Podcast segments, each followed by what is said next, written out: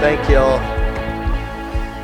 I tell you, y'all are good people. And I'm telling you, it's fun. Yeah, we say it all the time. We got the best people, and, and uh, man, people love coming here and ministering. They, they do, man. They love to come here and minister, you know, and that's because y'all, y'all are just great, and uh, we love y'all. And uh, yeah, we know all y'all's junk, and still love you. yeah, yeah, we're all one big mess, and that includes us. You know, there ain't no rocks in here. if you got rocks, put them in the parking lot. we need them out there. oh, man. God is good, y'all. I'm telling you, God is good. God is good. Well, the title of my uh, message is uh, Ministry, Operation, and Manifestation. Now, the thing about it is, is that the ministry, the operation, and the manifestation, these are three things that must absolutely make a comeback in Christianity. In the culture of church that we have in America, these three things need to make a comeback in the body of Christ. And uh, in every and all believers who know their God, who are going to excel, who are going to take action, these three things are going to be taking place in their lives. And there's no way around it. And we've got to knuckle down in the day in which we live, going through this uh, shaking that we're going through when we're when God began to peel back the layers of, uh, of the body of Christ and what it was missing, this is what He's getting us to. Each and every person is He's getting us to that. Colossians 4 17, Paul says, Take heed to the ministry which you have received in the Lord, that you may fulfill it. Now, listen, you got to understand, all are called. Every person sitting in here is called. What you have to understand ministry is not just standing in a pulpit, ministry is not just the clergy. See, we have created this monopoly that ministry, it, when we say, oh, I'm not called to the ministry, that is lie. Because we are all called. We are all invited to the kingdom of God. Come on. And so the thing about that is is you have to understand what ministry is. It's not just standing in a pulpit, it's not just getting in an RV, taking your whole family and and, and teaching them how to play all the instruments, even little junior with the kazoo and going around the country evangelizing. That's or going to Africa eh, on the mission field. That's not called. That may be an area you're going to, but that's not the calling. But that's what we think. And that's not it at all. So we're going to, and Paul says, take heed. In other words, he says, beware. Beware of administering and teaching to the service. In other words, do your best. And he's talking to every person here. In the word ministry, when you look it up, it means to attend. It means to wait, waiter. It means a waiter, a teacher. It means to administer. It means relief, servant, pastor. It means all these things. See, we are, we are attending to what Jesus is. He's the way, the truth, and the life. We are administering, here's the way, through the truth, if you want life. Come on, does that make sense? That's what we do. We are waiters, we are servants and we're we're attending. It means to be present. To be present. When it says ministry is attendant, that word attendant means to be present. Where are we going to be present with the way, the truth, and the life? On our jobs, at school. Come on. In our neighborhoods, at the ballpark. Let me tell you, we need to be present at the ballpark. I was thinking, I'm think, I was thinking, you know what? I'm gonna get me a booth. I'm gonna make a booth and I'm gonna get stacks of those books that I hand out, train up a child in the way he should go.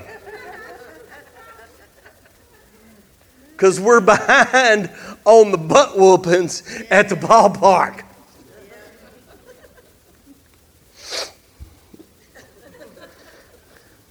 I will be moving on. Luke chapter 19. Jesus begins in Luke chapter 19 talking about stewardship. And some of you, in our Bibles, it says parable of the fig tree, glorious return, parable of talents, and you know the parable of money usage. Well, yes, and not only money. Okay, the parable of the talents is more than just money. Yes, I understand that Jesus is also teaching and you can draw out of the teaching of the talents and the minas uh, about capitalism. I get it. But you have to see the spiritual impact here and the spiritual that he's talking about. Okay? Uh, he, in what he, and it says that the ones that come with the talents said, Here, Master, your talent. You gave me 10, here's 10 more. See, that's multiplying. Yeah, that's capitalism. Yeah, that's called hustle. You're out there doing something. You're working it. You're being a steward of it. You're multiplying. There's nothing wrong with that. We got a whole woke culture out there saying capitalism is bad when Jesus taught it. It was crickets. But the spiritual implication here is about stewardship, about what we do with what we've been given. Because look what he says Well done, good slave, because you've been faithful in a very little thing, be an authority over 10 cities. See, most haven't got the revelation of this that when you've been given something little, See, he gives us a measure of faith, right? Now, what we do with that is up to us. Are y'all with me? Every person in here has been given a measure of faith. Now, you can just sit on it and do nothing, and you can see what happens when we do nothing with it. We've created a whole church culture of doing nothing. except saying a prayer and waiting to go to heaven. Okay? Jesus equates this to you've been faithful in little, I'm fixed to put you in charge of much. So automatically that tells me the kingdom of God works on if I'm doing something with what I've been given. Because we've been given a gift called grace. Are y'all with me? So we can't just sit here because here's the question going to be asked to every person in here. It's not going to be what denomination were you? Let me just say this. God don't care what your denomination is. I know that makes some cringe. He don't care. What he cares about is your hunger and your thirst for righteousness and to be able to move forward and to be able to be good stewards of what he's giving you. And so the question that's going to be asked is what did you do with my son that I hung on the cross? Come on, y'all with me? What did you do with my son? That precious gift.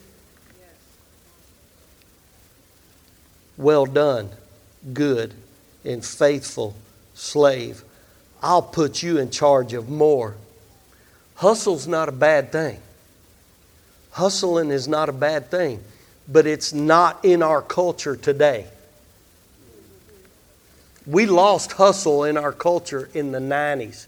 Started in the 80s, trickled out during the 90s. We lost hustle. We lost bear down grit, hustle in the 90s. Matthew 24. Look in verse 45. Who then is the faithful, sensible slave, whom his master put in charge of his household, to give them their food at the proper time?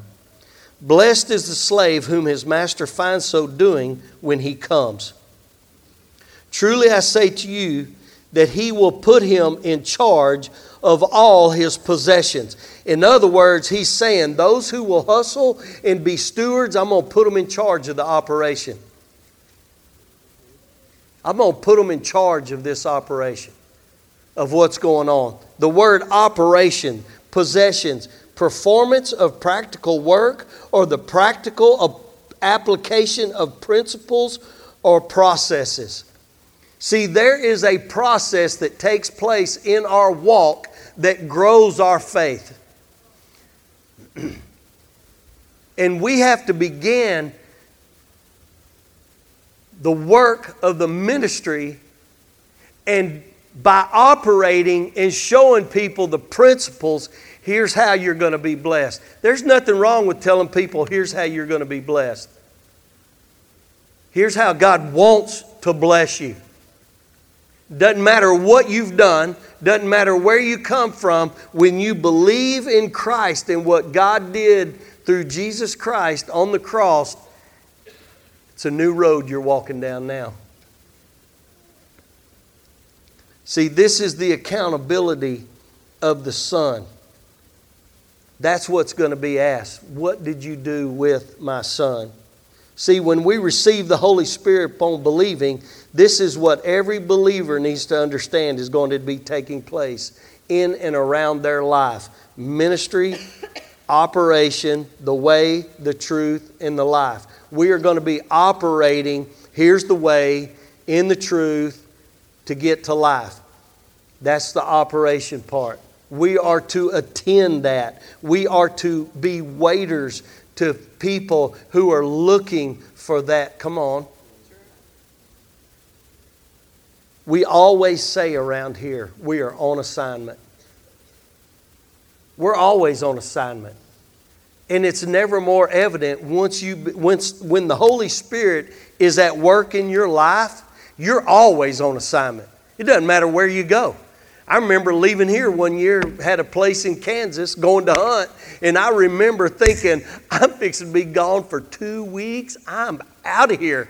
And I no sooner left the church, I had my truck loaded down, had my buggy on it. I was ready to go. I'm going hunting. I am going to sit in a tree by myself. I'm going to be just up there, just doing nothing. And I ain't even got out of the driveway, and the Lord said, You're on assignment.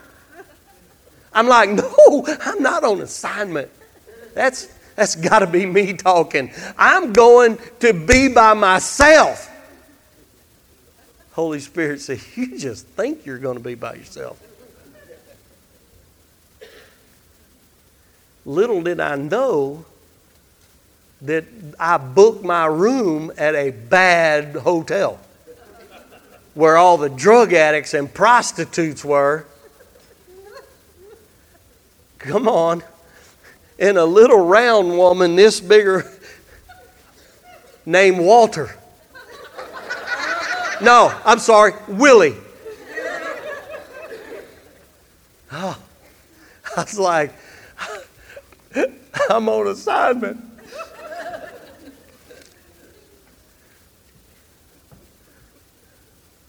So me and old Willie got acquainted. And I got to find out about everybody in that motel. You're always on assignment. The Holy Spirit's got to work a ministry and an operation to show the way, the truth, and the life. Come on, those people needed life. I mean, you pull up and there's, there's a chair underneath the stairs for the crackheads to pass out in. Are, y'all with me? Now, we can turn a blind eye to all that, or that's the ones we're there to tell, hey, let me get you to life. I know life has sucked for you up to this point, but let me show you another way. And I can't tell you, we sat in a parking lot talking about God. The Holy Spirit began to minister to Willie about her being abused, coming to Kansas. He just, right there in the parking lot, began to tell her how much he loved her. Just because man's been abusing you doesn't mean that I will. Come on, we're always on assignment. Always on assignment. 1 Corinthians 12. But to each one is given the manifestation of the Spirit for the common good. When the Holy Spirit began to manifest that her life had been horrible up to this point. Let me tell you something. She began to see God. She began to see the kingdom of God. She began to see, come on, that she wasn't alone and left to be just abused. See, it became clear and it became real that there is a God, that there is, come on, a way, truth, and life. Are y'all with me? This is in every one of y'all. There is nothing like when the Holy Spirit begins to manifest His presence. Nothing like it. Every time it happens through me, it changes my life.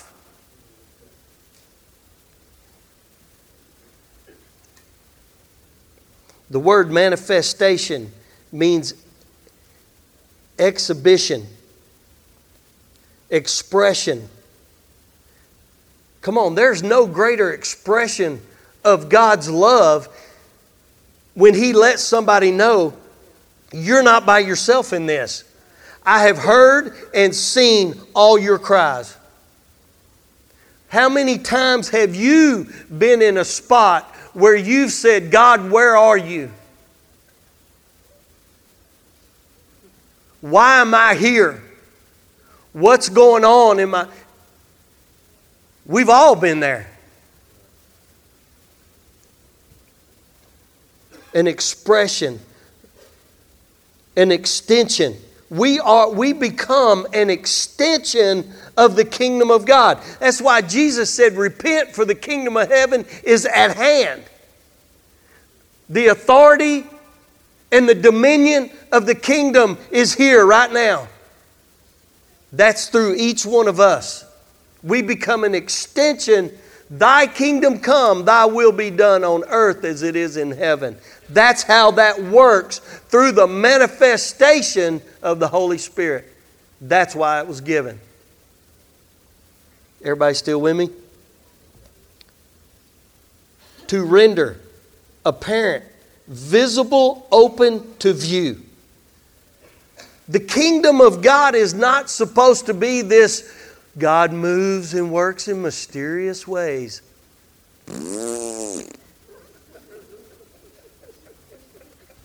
No.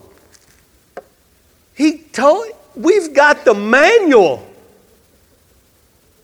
There's nothing mysterious about God wanting us blessed. Come on. There's nothing mysterious about God saying, You're my child. And we make that known, clear, manifest to the understanding. See, thy kingdom come, thy will be done on earth as it is heaven takes on a whole new meaning when you understand ministry, operation, and manifestation. It's in all of us, it's in every one of us. Look in Acts chapter 3.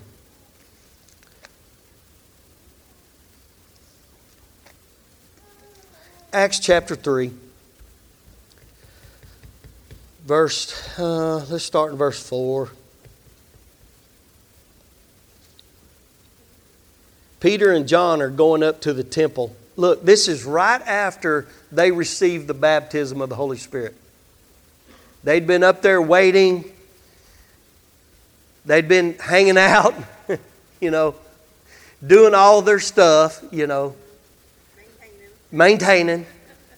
And then the Holy Spirit comes, just rattles the whole place. Wow. Tongues of fire just fell on them. I mean, they had church they come out of the upper room. Everybody thinks they're drunk. I know. Yeah. Can you imagine? I, I mean, we, we made church so solemn and so quiet and so refined. And here the Holy Spirit comes in. And it, listen, what do drunk people do?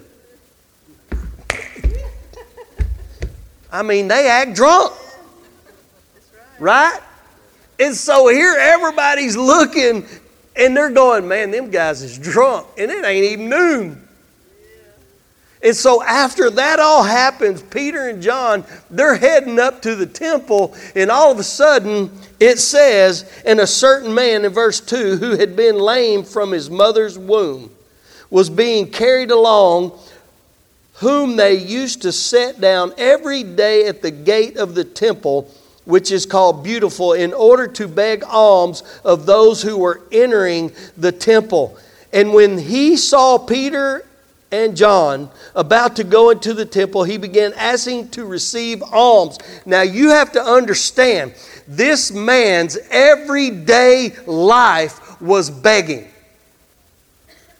This man's world was nothing but begging and being carried. That was his mundane, everything. When he woke up in the morning, his expectations was to beg. Every morning when he woke up, he woke up a crippled beggar. That was his only expectation. Come on, you got to get this. And when Peter and John are walking up and he sees them, he begins to do everything that he's always done. How many times have you been somewhere and you see people hung up in the mundane of life, going about their business, doing everything as business as usual? Going to the same job, going to the same grocery store, going to the. Come on. Doing the same thing every day. Expecting to do the same thing every day. You get in that routine. How many of you got a routine that that's exactly what you do every day? I got my routine. I like my coffee sitting with my woman. I like that. That's a routine I like.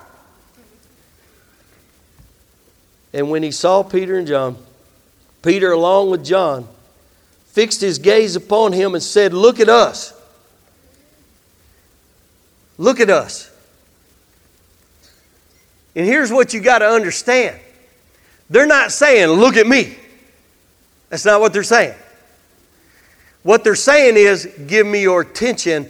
I'm fixing to change your expectation. If you will give me your attention, I'm fixing to minister through the operation, and then something's fixing to manifest.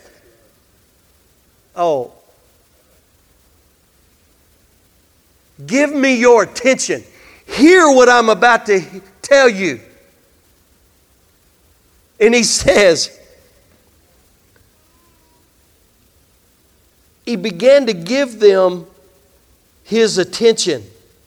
Look, here's where his expectation is to receive something from them like coins, alms. He's expecting to receive something material. He's expecting to receive something just like he has all his life. Listen, we can't get to the place to where we think that what we don't have can't change somebody's expectation of what they don't have. Does that make sense? Because what we have will change the expectation from now on. He says, Peter said, I do not possess silver and gold but what I do have, I give to you in the name of Jesus Christ, the Nazarene, walk. And seizing him by the hand, here comes the manifestation. Seizing him by the hand, by the right hand, he raised him up, and immediately his feet and his ankles were strengthened. Was his feet and ankles strengthened when he said, What I do have, I give you? No. What did it take? It took an act of faith. It took an inner dialogue going, hey, here's the deal, boys. You're going to have to reach out. And this is where we get hung up.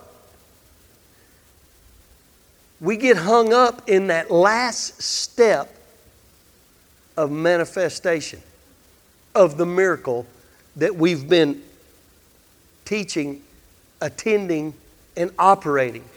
We need to start to get to the place where we go, okay, no matter what my eyes are seeing, no matter what I'm hearing, come on, get up.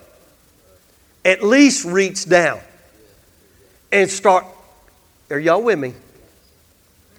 Because I, I, I, hate when somebody says, uh, We'll pray for you, but then they don't. When somebody says, Will you pray for me? Yes, we will, right now. Right now. Doesn't matter where you're at, right now. It's easy to go, Yeah, I'll pray for you. And then next thing you know, we're gone. And no, let's do this right here, right now. Who knows? I want to see it. I want to see it manifested. I want to see something happen. Look in Acts chapter 8. You say, oh, well, that was the disciples. That was Peter and John. That was one of the disciples. That was one of Jesus's bros. Yeah.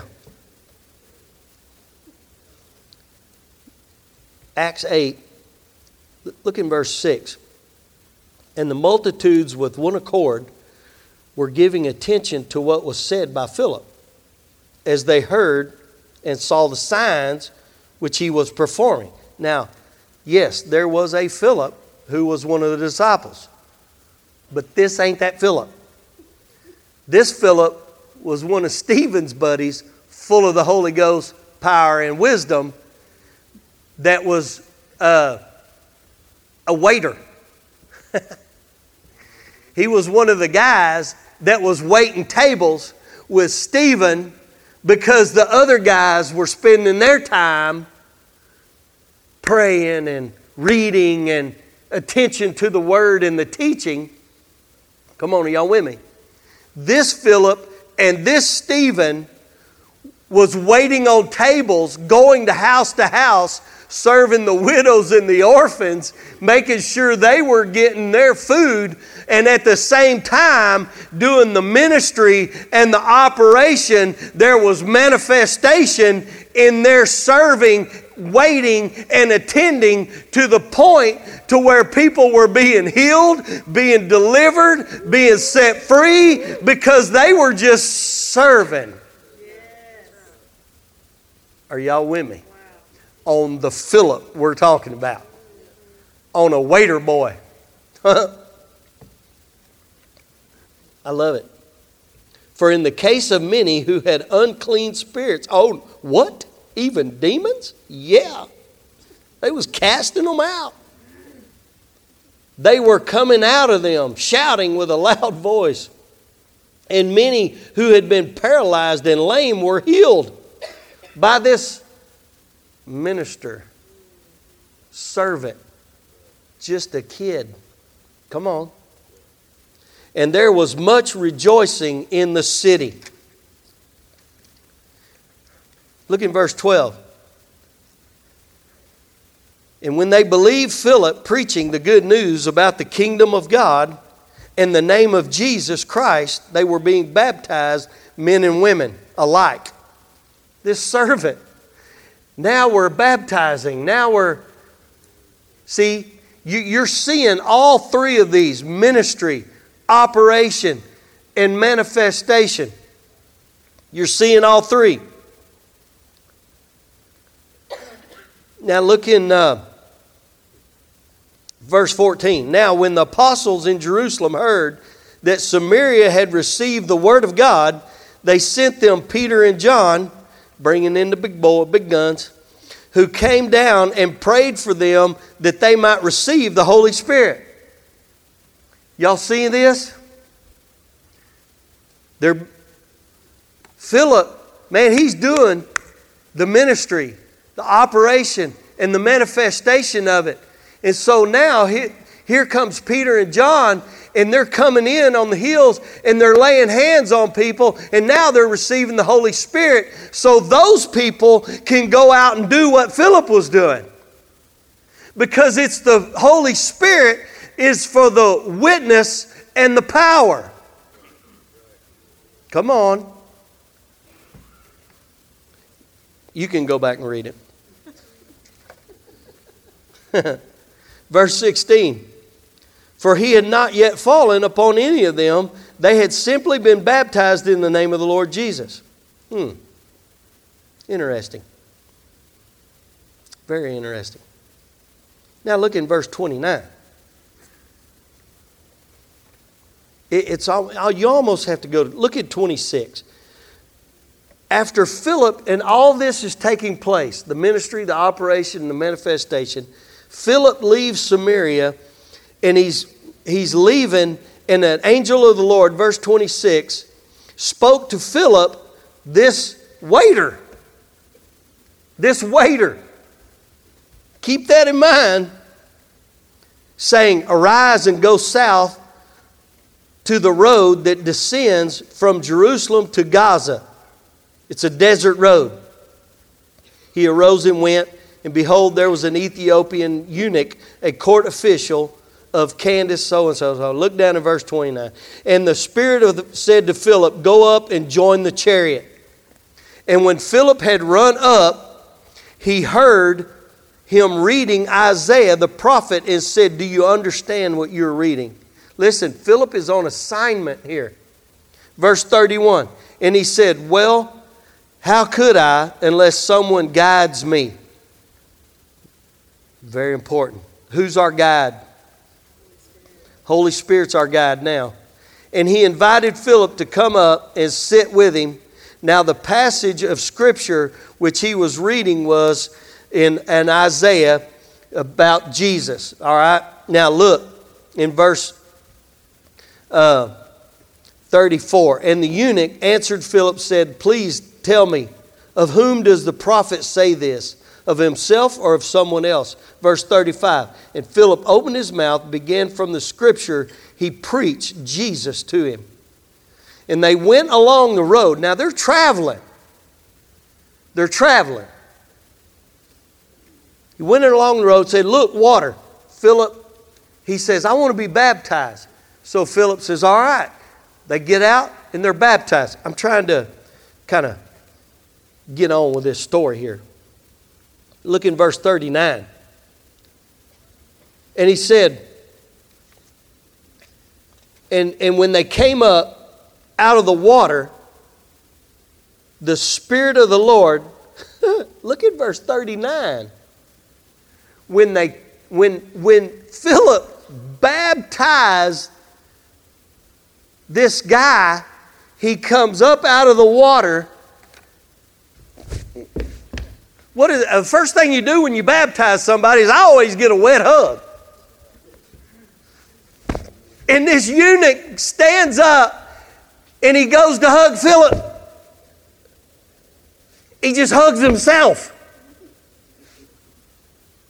Because it says, look, and when they came up out of the water, the Spirit of the Lord snatched Philip away, and the eunuch saw him no more. Now, here's what you can do right now. You can sit there and begin to explain this away.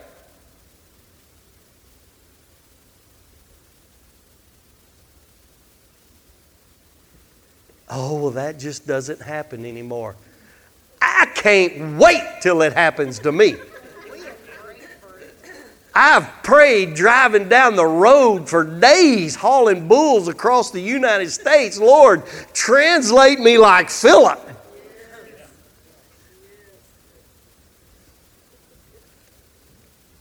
Just because it didn't happen doesn't mean I don't believe it.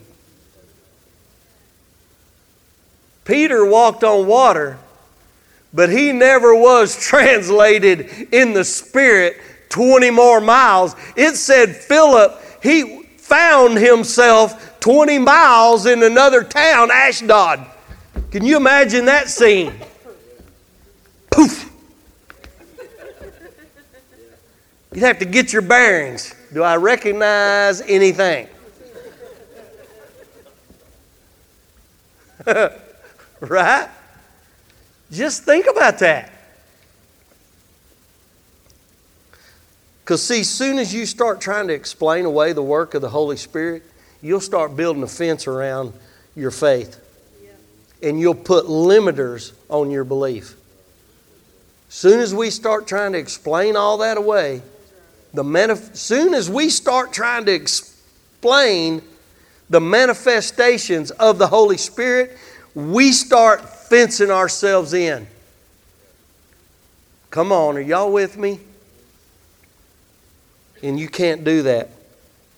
That's how we get to the stat that 80% of Christians don't believe the Bible's relevant for everyday life.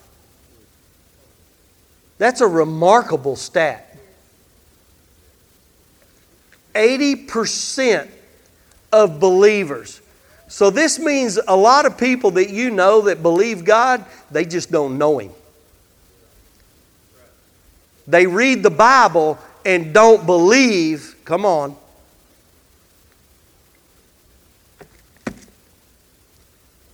And that's why they say, oh, it's mysterious. No, it ain't.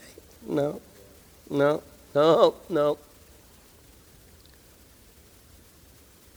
See, and we build fortresses around our lives that the Holy Spirit the, and keeps the Holy Spirit and the manifestations out when we start trying to explain it away. So we don't see the exhibition or the expression or a clear view of the kingdom of God. When you try to start explaining away, come on, See, we've created these church cultures that Jesus just died for us to go to heaven. It's not the case. Acts chapter 18. We'll go, we'll go let's go visit another highly controversial. Verse 24. Now, a certain Jew named Apollos, an Alexandrian by birth, I, and I like the way they, uh, that this man, it says, an eloquent man came to Ephesus, and he was mighty in scriptures. This man had been instructed in the way of the Lord, and being fervent in spirit, he was speaking and teaching accurately the things concerning Jesus being acquainted only with the baptism of John. What was John's baptism? For repentance, right? That's, that's what this guy knew. That's what he was doing. He was fervent in it. There's nothing wrong with that. Are y'all with me? There's nothing wrong with that.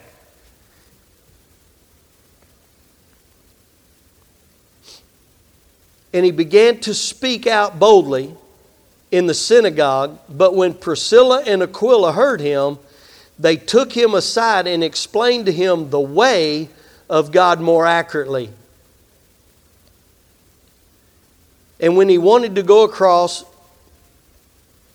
they said, well, they called the disciples, said, welcome him.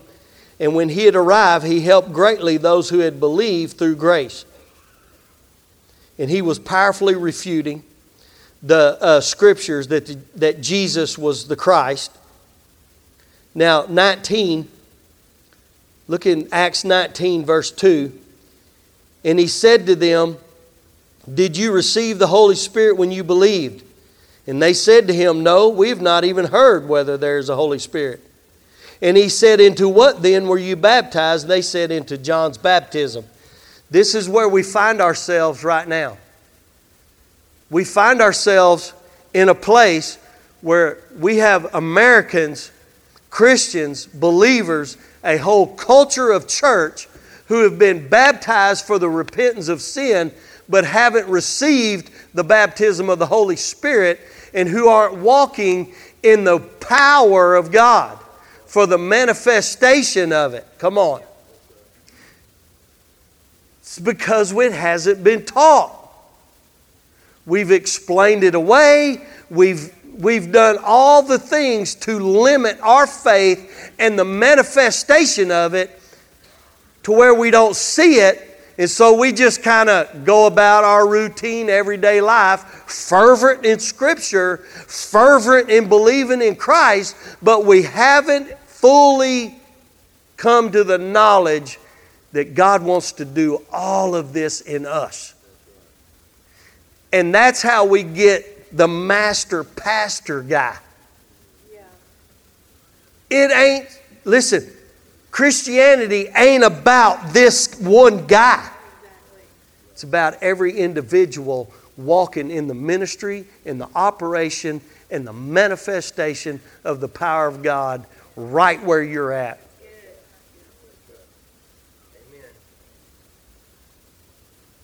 But we have to understand the why behind all of it. There's a reason. There's a reason for it. Acts chapter 1. He said to them, It is not for you to know times and epochs which the Father has fixed by his own authority. And let me just stop right there. They started out thinking, God, all right, they're in the upper room. Man, end times. Lord, you're going to set your kingdom up. We're ready for it. Are you going to do it right now? See, that's what we do when we don't understand the work of the Holy Spirit. Are y'all with me? But when we understand the work of the Holy Spirit and the ministry, the operation, and the manifest part of it, we understand that there's something we have to steward. There's something that we are going to be doing. And Jesus is telling them right here, He says, It's not for you to know times or epochs which the Father has fixed by His own authority, but you shall receive power. He automatically turns the conversation from end times to here's what you need. Or is anybody in here? He automatically returns it to you're fixing to receive power. Why would he say you're going to receive power if you're just to sit and to wait on heaven to come?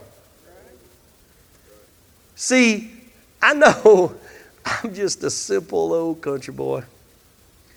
But that right there tells me that there's something I need to do. That I have the Holy Spirit for a reason. You shall receive power when the Holy Spirit has come upon you, and you shall be my witnesses. What are we witnessing? We are ministering, operating, and manifesting Thy kingdom come, Thy will be done on earth as it is in heaven. Well done, Thy good and faithful slave. You've been faithful with little, I will put you in charge of much. Come on, does this make sense now?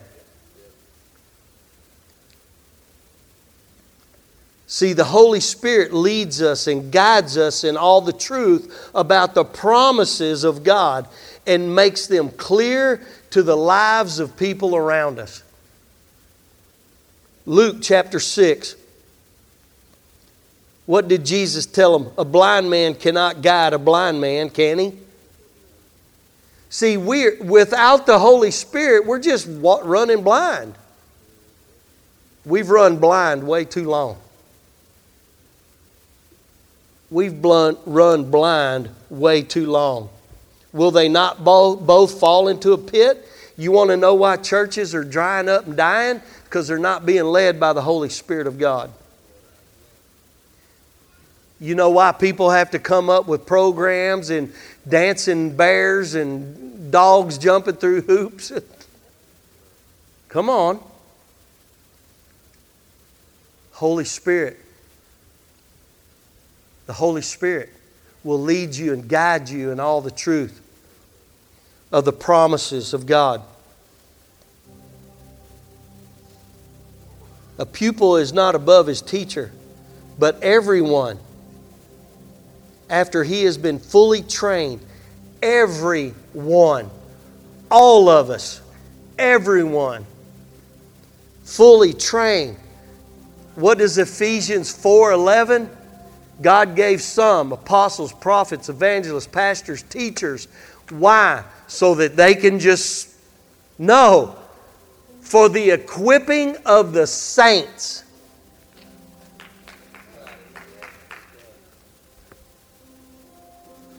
Our job is, to, listen, it should bless your socks off that Wendy and those teachers are equipping your children to be saints for the work of service.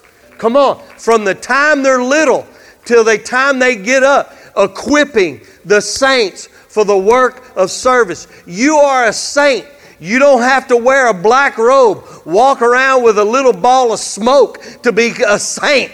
Do you hear what I'm saying? You're a saint sitting there in your cap, in your t shirt, in your shorts, in your boots, in your hat. You're a saint to do the ministry, to be in charge of the operation of the kingdom of God to bring it manifest right here on earth. Thank you, Mary, for clapping. Being faithful with the little things, learning and growing. Okay, I see you, Holy Spirit. Come on. The Holy Spirit will put little things in your path, in your way. That person that's sitting on the side that has that look of mundane, of routine, God's putting that person in your life to minister. And if you don't minister to that one, you're not going to minister to three or four.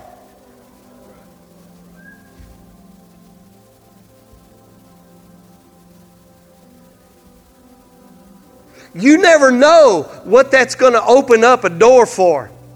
When that one person that is over there that stinks, that looks like they're on crack, chewing their ears off in the uric, and you don't want nothing to do with them. No, that's who you're called to.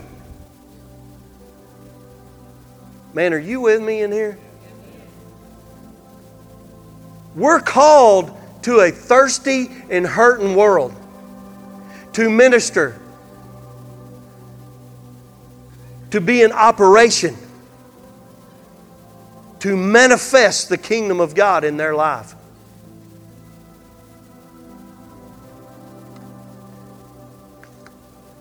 I know you'll think, you, I know the enemy's going to try to tell you, I don't want to bother them or I don't know what they're going to think. I'm telling you, I've been doing this a long time and he still comes at me with that. That poor little old girl sitting in the truck stop that was sexually abused, just sitting there, and you could see it all over her face. And I'm telling you, it just ate on me. And I walked by and I'm like, you know, kind of like, ooh, I don't want to touch none of that.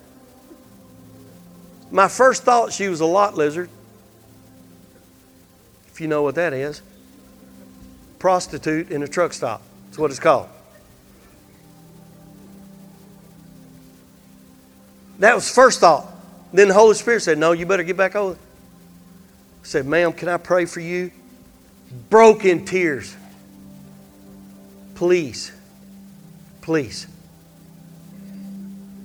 Come on, what I'm telling you is you are an extension of the kingdom of God. And we can't just walk past this hurting world anymore. We can't do it.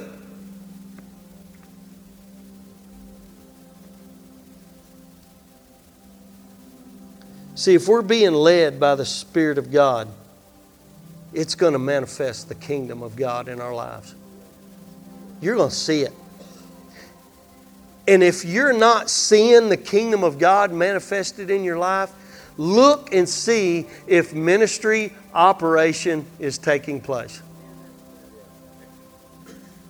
If you're not seeing the manifestation of the kingdom of God, do a self examination. Am I ministering? You want to know the cure for depression? Minister. Get involved, minister. When you quit thinking about you and start thinking about somebody else, cure for depression. I'm telling you, I could fix all the world's problems if they come in here and just listen for 30 minutes. Fix it. Fix it. Every confused youth Fixed. Come on. All the gender confusion? Fixed.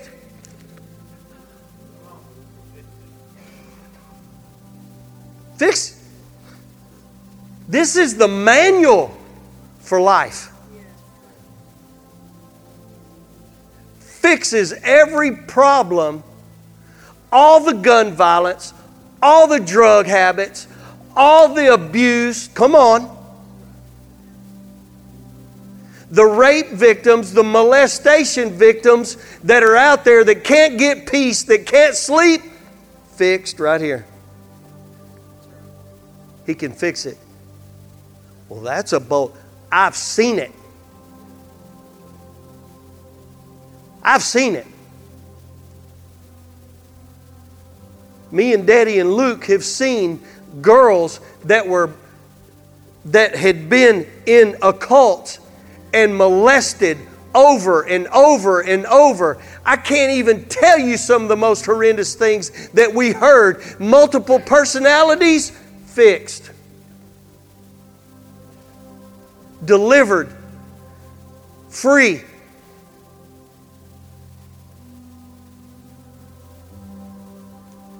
Fixed.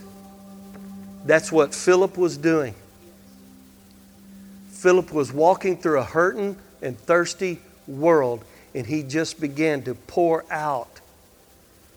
God said, Philip, you're too you're too valuable to leave here on this desert road. I need you 20 miles over here, so come on, let's go. You want to be translated? Become useful in the kingdom of God. You want to walk on water? You're going to have to step out of the boat.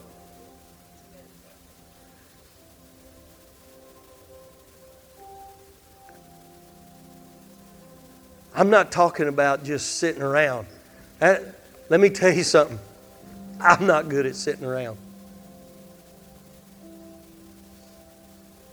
I wasn't going to be a good Christian just sitting in a pew. I'd have never, I'd have never made a Christian sitting in a pew. Just not designed that way. None of us are. Because there's a longing and a thirsting on the inside of us that says, I know there's more.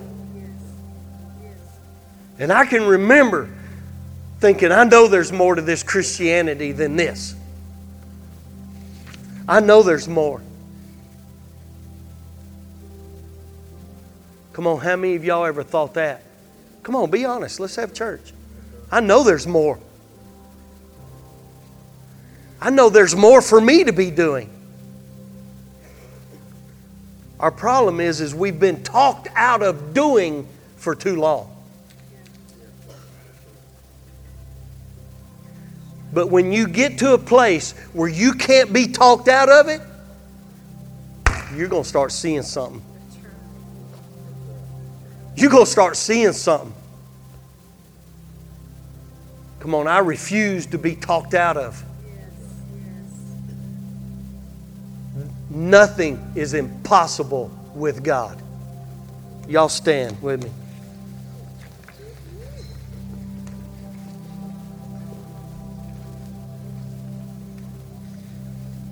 John 16. It says, But when He, the Spirit of truth, comes, He will guide you into all the truth. He will guide you in the way For he will not speak on his own initiative, but whatever he hears, he will speak. I love this part. And he will manifest it, he will disclose it to you, he will bring it into view, it will be visible. It don't get no more clear. It don't get any clear. He'll disclose it to you what is to come. I need you over here. I need you praying for this guy here. I need you. How many times have you been somewhere and you're thinking, wow, that was a divine appointment, and you just thought you was going to get eggs? You just thought you stopped at that gas station. You just thought you parked in that RV spot for all those years for a reason. It God used you. In that same RV spot, shining your light, welcoming everybody that comes by, even though your dog don't.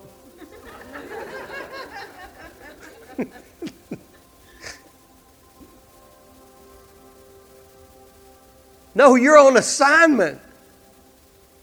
You think you're just at a barrel race.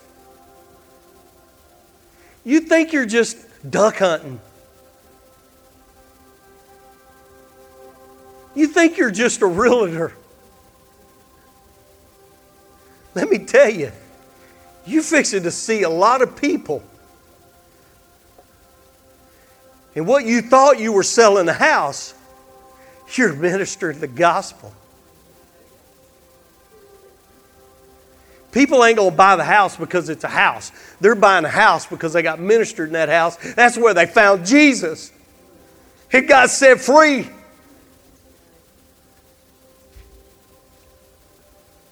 See, you're always on assignment. You think you're just at a sale barn.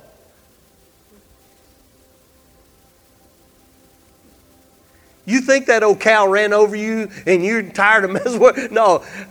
She's going to the sale barn and there's an assignment at the sale barn.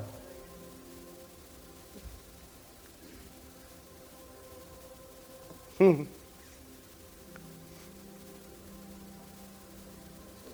Yeah.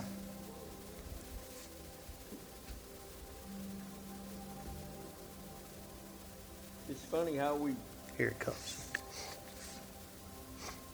we can get too busy in life.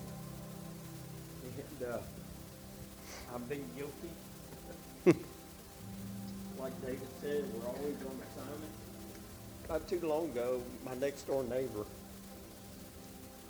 uh, comes and me and Shiloh's building fence because I've got this heifer we're fixing to feed out, what have you. And man, I'm focused, tunnel vision, and all that. Well, my next door neighbor comes over and says, "Hey, man, I've had this situation with my cow. Could you come help?" And I, man, I admit my flesh was like, "Oh my God, really? I'm trying to finish this fence, you know? Can't you tell?" So I said, "All right." I've got a front end loader. I've got a front end loader on my tractor. He said, "Man, my cow went to the water trough, and they've been a bunch of rain and got stuck in the mud at the water trough. And he came in, I think, a day later and found her in there, stuck in that same spot. Not only that, but she was having, she had her baby while she was stuck in the mud, and they had to literally pull the baby out and man, this cow was wiped out, man. They finally got her out of the mud. And so he's she's laying there and he's feeding her and giving her water and what have you. And it didn't look good. So he asked me and Shiloh to come over the front end loader, hook her up, try to stand her up. and we did that. And we tried, it didn't, man, her legs were stiff. I've never seen a cow like this and it didn't look good at all. And man, it just God just told me pray over that cow, and I said. I went over there and laid hands on her. I said, In the name of Jesus, I speak healing to you right now. I could tell how it affected him. He said, Man, I want my cow to live. It's, he's put a lot of money in her, and now he's had a beautiful little baby. And I just laid hands, and I didn't hear no songs from heaven or anything like that. It just I just did what God told me to do. So a week later, we went over there, tried to lift her up, and she was still stiff. And I've heard that three to a week that she won't make it. and uh, I just believe God. And he kept on saying, Man, Ken, I hate to have to put her down. I hate to. I said, We're going to believe God she's healed. We're, I just kept on, because he was speaking this way and I was speaking this way. And I said, We're going to believe God's going to move. 19 days later, I done finished. I'm, I'm working on the pipe fence, finished my chore. He comes over there. He said, Man, my cow made it. so, and that's just God. So we can. That is God. Just don't get so busy building pipe fence that we're so focused that, man, when somebody needs help, and to believe God for them. God's about that cow, and I'm believing that God's going to be coming to church one day because He knows that God healed that cow. I had nothing to do with it. I was just a vessel, and be willing to put the hands on it. But that's what we, they, we're always on assignment. Don't get so caught up in your own thing that you don't see this person hurting or whatever it may be in, in that ministry time. So be just we always ask God, God use me, use me. Well, God's like, okay, man, I need you to do this, and you're like, well, golly, I'm building pipe fence. Come on, let's get our priorities right. We'll, we'll build that later. Let's yeah. So be willing That's to right. be, because He will That's use good. you if you ask That's and right. be ready and be willing. That's right. And I'm going to tell you, that is a miracle. Because when a cow gets down like that, they don't get up. They just don't. Especially after 19 days. That's a miracle. But she, she always showed the will, like she always ate, and she always. Oh, I've seen them do that and die. yeah. yeah. yeah. That is a miracle. That's a big miracle, to be honest with you. Yeah. God is good, y'all. But listen, you need the Holy Spirit. You need the Holy Spirit. Well, come on.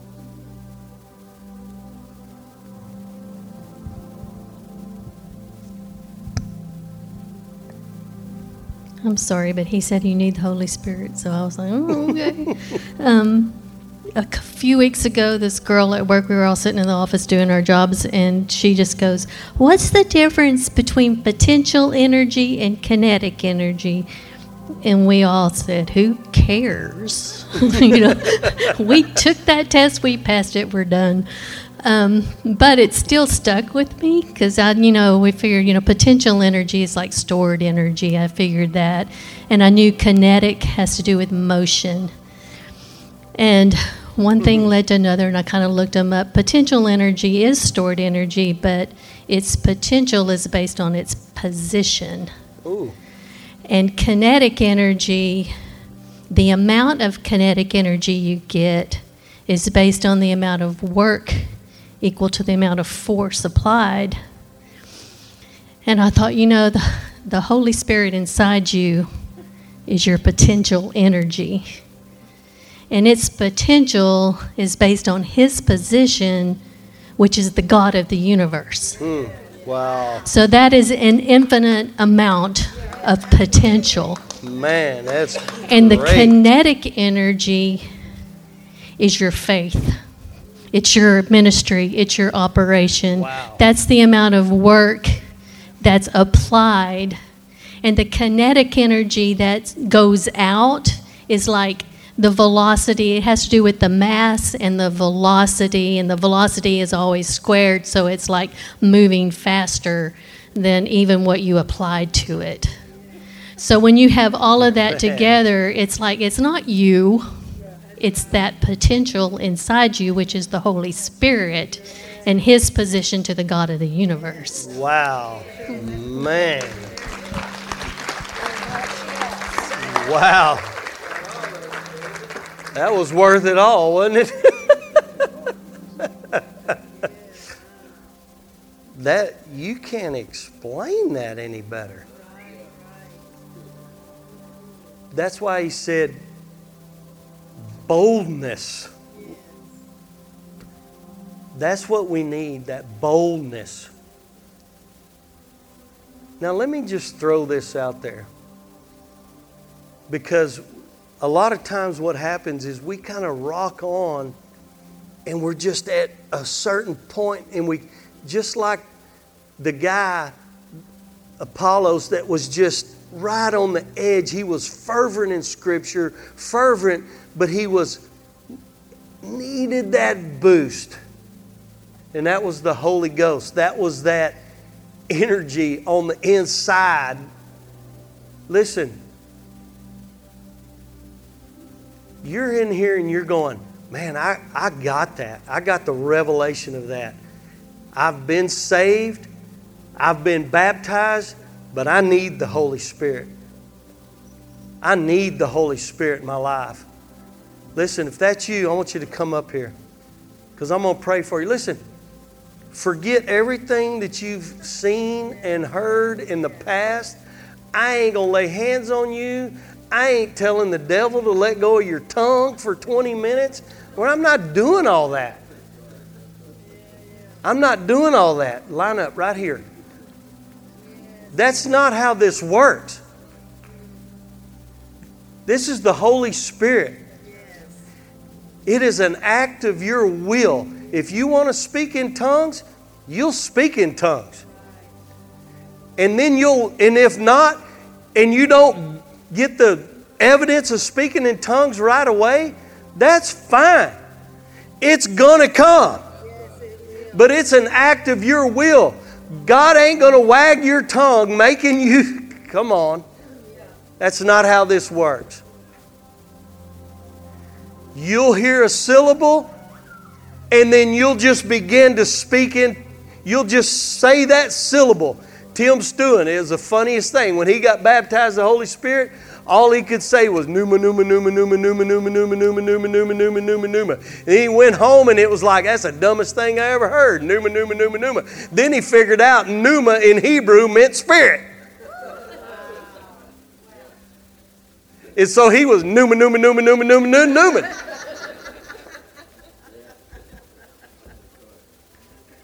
It's always going to sound foolish to your human nature side. Always. But let me tell you something. When you get in a bind and you get somewhere, or you get down and you need to come up and you begin to start speaking in your prayer language, the Holy Spirit knows what you need because He's in touch. He's that energy on the inside that's in touch with the power and the, of the, creator of the universe. Come on, I know there's more.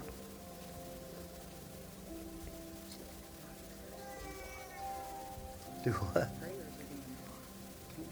Prayers, it's like the ceiling. It's like they can't get through. Come on, I know there's some more. Here's how simple this is, too. Do you believe in Jesus? That He's the Son of God? That He was sent here to die on the cross for your sins? That you'll be forgiven?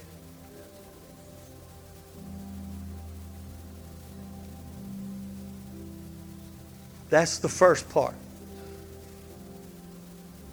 Come on. I, am going to sit here and wait. Because you've been stirred on the inside and you're like, man, I know. I, I just feel like I'm. Listen, I'm telling you, there's so much more. There's so much more and it's the Holy Ghost.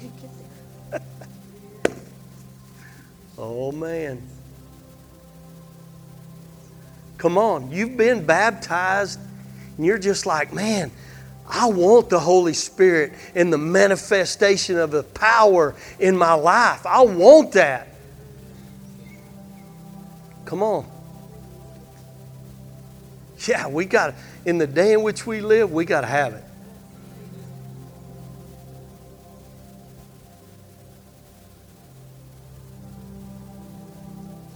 Come on, anybody else?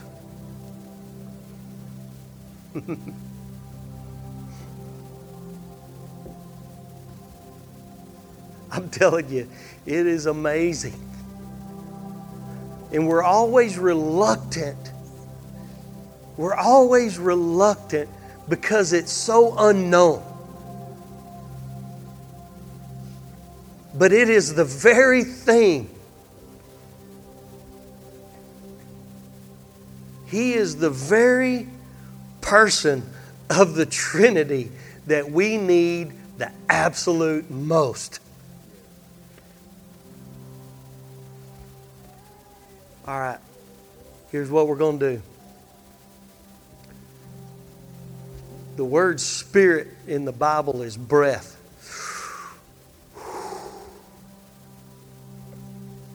God's very name that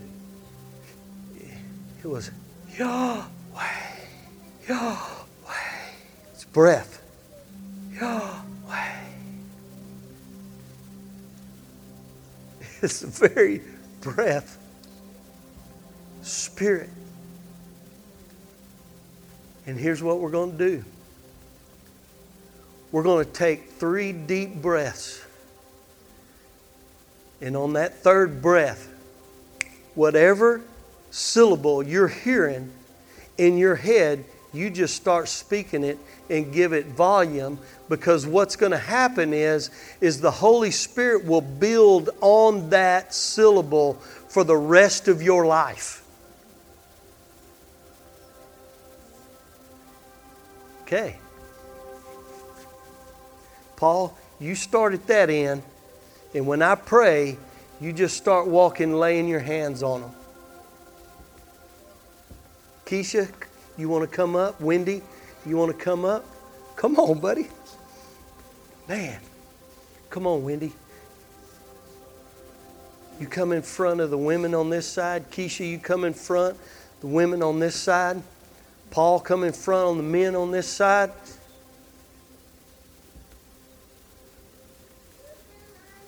Father, I thank you that the promise of the Holy Spirit to come on us for boldness, for power to disclose the things of the kingdom of God.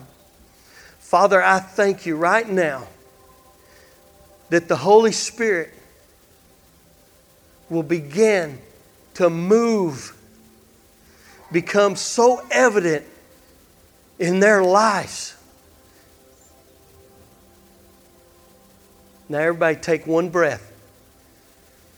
Now, let it out. Now, take another breath. Now, let it out. Now, take his third breath. Now, starts.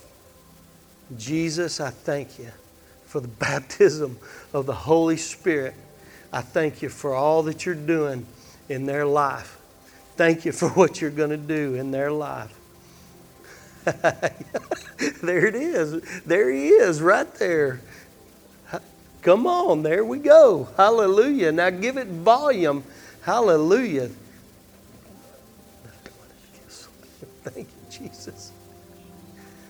Thank you, Holy Spirit, for that boldness. that's him. That's you got it. There that's it. Thank you, Lord. Thank you, Father. Never be the same. Never.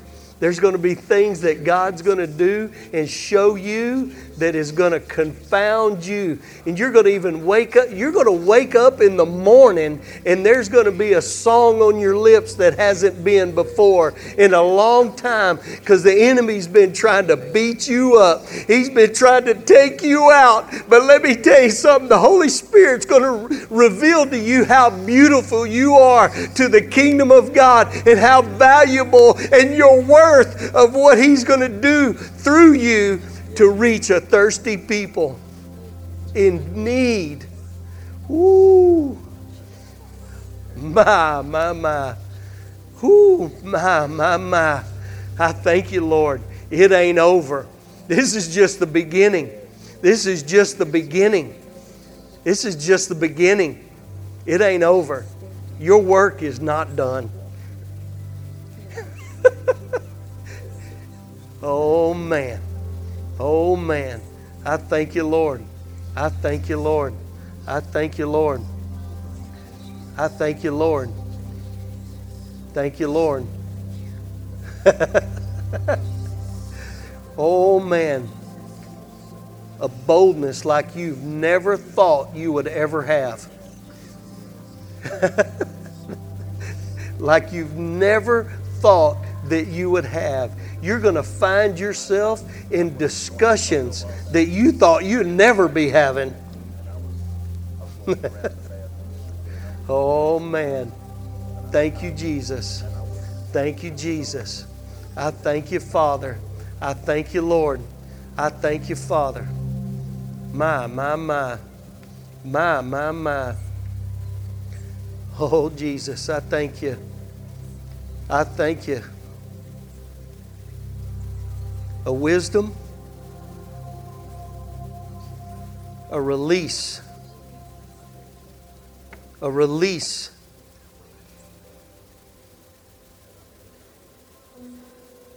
Your past is not going to define you. All the past is not defining you. And the Holy Spirit's going to take you into a future that you never thought was even possible. That you never even thought was possible. Let me tell you, He's going to chip away at a lot of old mind stuff. He's going to chip it away. He's going to chip it away. He's going to chip it away little by little. And He's going to keep pulling you to a deeper walk that you never could have understood that you could ever have. Oh, my. Thank you, Jesus. Oh, man, I thank you, Father. I thank you. Oh, man.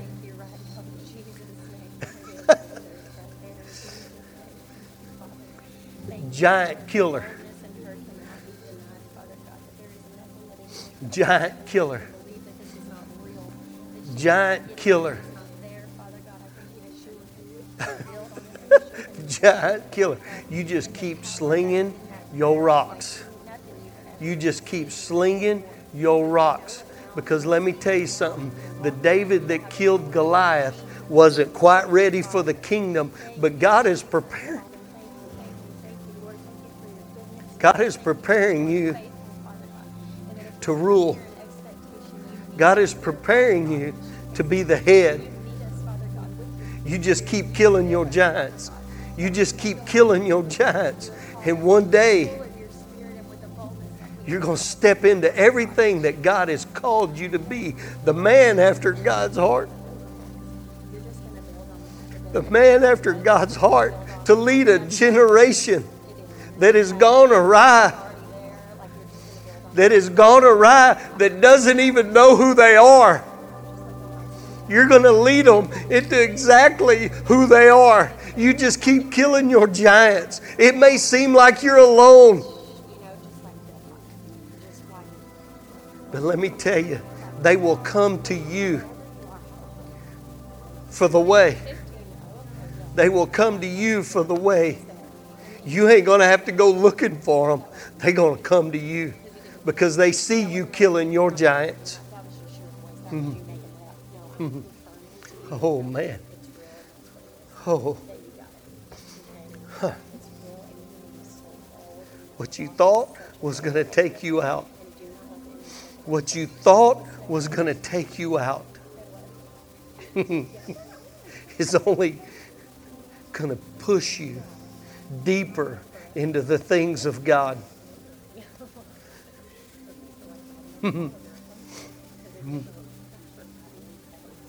deeper.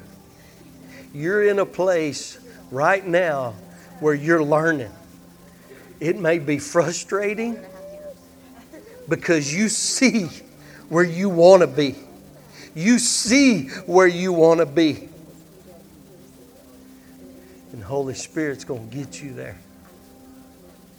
Just be obedient to His leading. His leading. His leading. Study the life of the mighty men that David had around him. They were some radical men. They were radical. That's you. That's you. You're not going to fit the mold. You're not going to fit the mold. And they're not going to understand. but they don't have to. They'll see the kingdom manifested through your life through your life.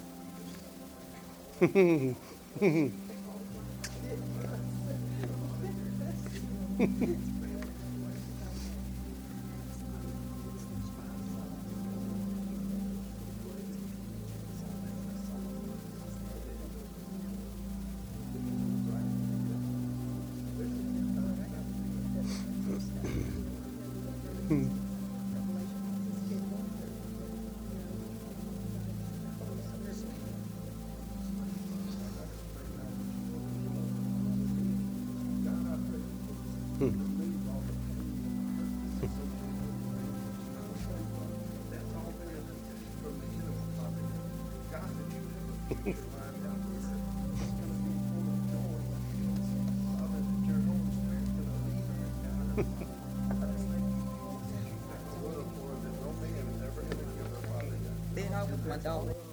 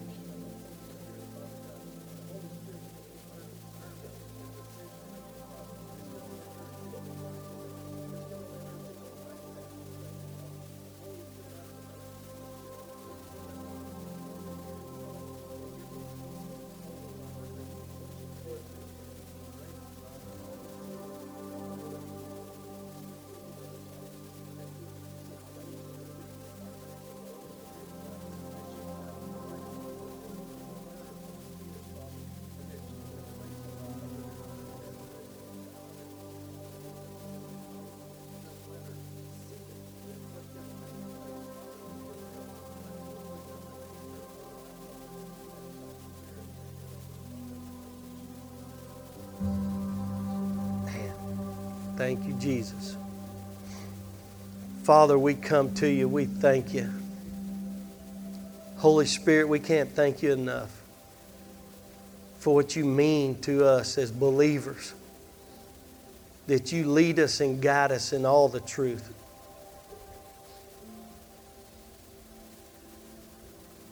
To refresh,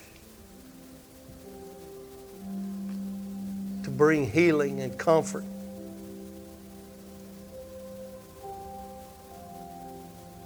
In the knowledge of the Father and what we really mean to Him and what we really mean to a thirsty world, hurting. May our lives be about reconciliation and redemption as we minister and as we move in the operation. Manifest your presence amongst us in our everyday life to be the church, not a building, but to be the church, the body of Christ in a world that needs us, that's being shaken to its very roots and core. Father, we thank you and we praise you in Jesus' name. Amen. Amen. Love you.